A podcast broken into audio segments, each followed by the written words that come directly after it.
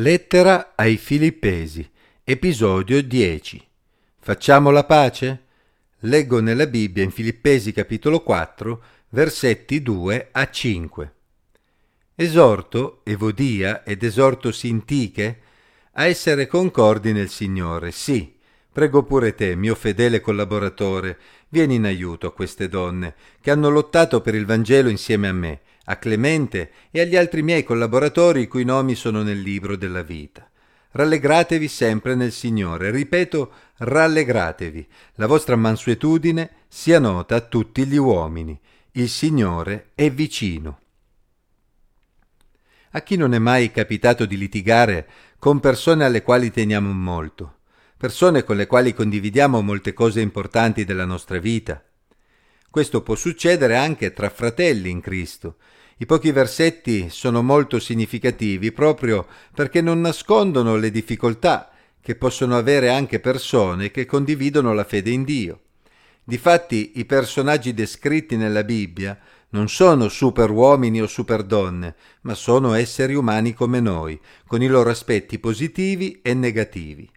Evodia e Sintiche erano senz'altro donne credenti e fedeli al Signore. Di loro non ci viene detto che erano pettegole e oziose, bensì che avevano svolto un servizio prezioso, lottando per il Vangelo insieme a Paolo, a Clemente e ad altri collaboratori di Paolo.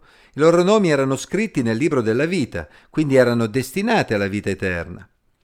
Tuttavia, in questi versetti Paolo chiedeva a queste donne, che evidentemente si trovavano nella comunità di Filippi, di essere concordi nel Signore. Cos'era successo tra di loro? Non lo sappiamo, ma trovo molto toccante il fatto che Paolo si preoccupi per loro.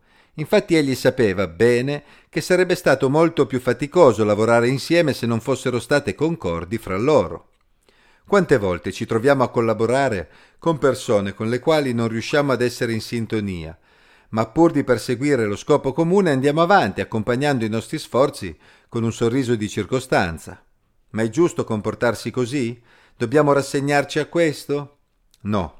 Quella che Paolo rivolge a Evodia e Sintiche è un'esortazione che in qualche modo è rivolta a ciascuno di noi. Anche se siamo credenti, possiamo avere lati del carattere con i quali è difficile per gli altri convivere, così come talvolta è difficile per noi sopportare il carattere altrui.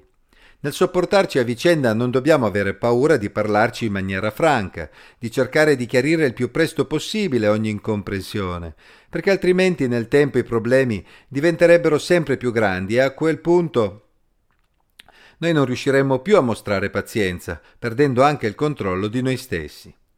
Non so a che punto fossero Evodia e Sintiche nel loro rapporto, ma Paolo aveva percepito che per entrambe era giunto il momento di impegnarsi al fine di poter essere maggiormente concordi e aveva altresì compreso l'opportunità di un aiuto in loco da parte di un suo collaboratore per risolvere la questione.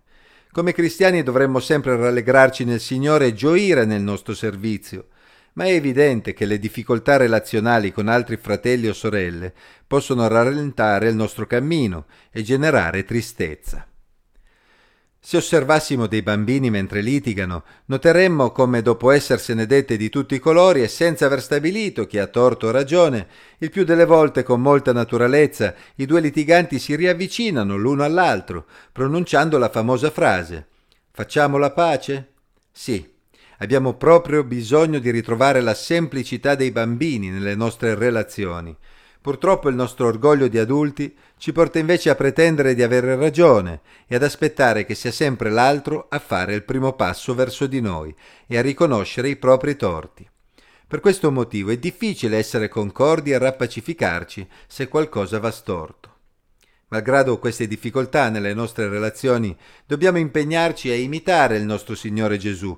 Egli affrontò il disprezzo e l'odio con umiltà e mansuetudine, accettando di andare sulla croce pur non avendo nessuna colpa. Così, imparando da lui, non dovremmo in molte circostanze perdere troppo tempo per stabilire chi ha iniziato e chi dovrebbe chiedere scusa per primo ma dovremmo essere invece i primi ad andare incontro al fratello o alla sorella per abbracciarlo. È importante non lasciare che ci siano questioni irrisolte che possano condizionare il nostro servizio. Se ci trovassimo a lavorare accanto a qualcuno con cui le difficoltà relazionali potrebbero generare problemi gravi nel tempo e nuocere alla nostra testimonianza verso gli altri, faremmo bene a cercare una soluzione. Se per qualche ragione non siamo in grado di farlo da soli, chiediamo l'aiuto di qualcuno che possa aiutare noi e il nostro fratello o sorella a ritrovare la pace tra di noi e la serenità. Il Signore è vicino, egli non ci abbandona e se ci affidiamo a Lui ci aiuterà anche ad affrontare i nostri problemi relazionali.